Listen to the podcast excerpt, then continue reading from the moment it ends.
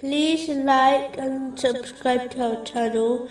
Leave your questions and feedback in the comments section. Enjoy the video.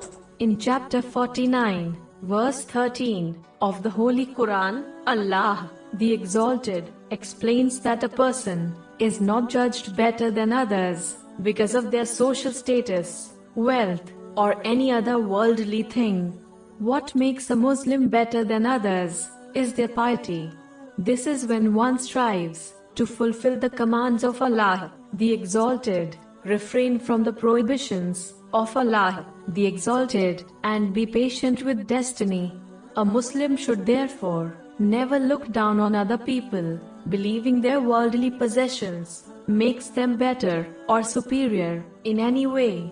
Unfortunately, many Muslims have adopted this mentality by acting on the cultural practices of non Muslims by creating castes and brotherhoods.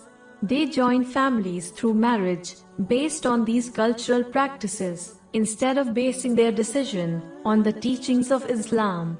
For example, the Holy Prophet Muhammad, peace and blessings be upon him, warned Muslims in a narration found in Sahih Bukhari, number 5090, that person should not get married for certain reasons, including for the sake of lineage. They should only get married for the sake of piety.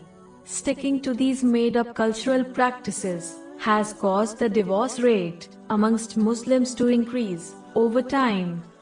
Therefore, a Muslim should strive to be better than others through adopting and increasing their piety.